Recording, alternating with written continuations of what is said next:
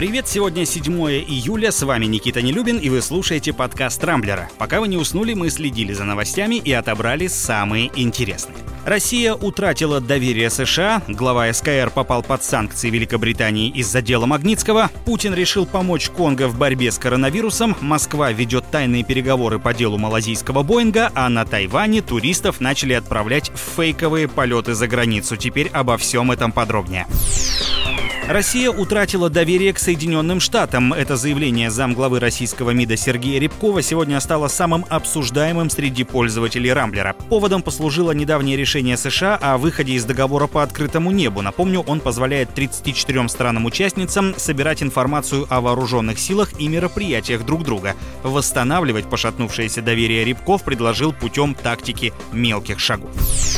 Великобритания ввела санкции против 25 россиян, причастных к смерти юриста фонда Hermitage Capital Сергея Магнитского. В список среди прочих вошли глава СКР Александр Бастрыкин, заместитель генерального прокурора Виктор Гринь, замглавы МВД Алексей Аничин, а также судья Алексей Криворучка, который продлевал арест Магнитскому. Им запретят въезд в Великобританию, а их счета в банках королевства будут заморожены. Напомню, Сергей Магнитский умер в московском СИЗО в 2009 году, незадолго до своего ареста, якобы за пособничества в уклонении от уплаты налогов, юрист заявлял о существовании схем для масштабного хищения бюджетных средств через незаконный возврат налогов, за которым стояли высокопоставленные российские чиновники и силовики.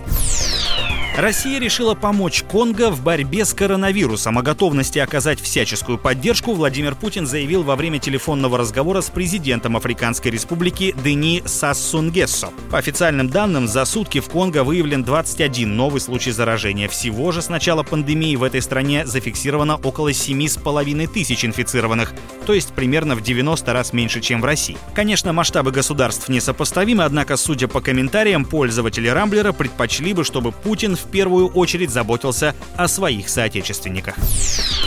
Еще одной из самых обсуждаемых сегодня стала новость о том, что Россия якобы ведет тайные переговоры о выплатах компенсаций семьям погибших в результате авиакатастрофы малазийского Боинга в Донбассе. С таким заявлением выступил главный редактор радиостанции «Эхо Москвы» Алексей Венедиктов. В интервью украинскому журналисту Дмитрию Гордону он высказал мнение, что самолет сбили из российского «Бука», который был предоставлен ополченцам Донбасса для того, чтобы, цитата, «шугануть украинских военных». Кстати, на Рамблере проводится опрос, из которого следует, что подавляющее большинство пользователей следят за развитием катастрофы и хотят узнать о ней всю правду. Но есть и хорошие новости. Например, на Тайване запустили необычную акцию — фейковые полеты в отпуск. Организаторами стали две местных авиакомпании.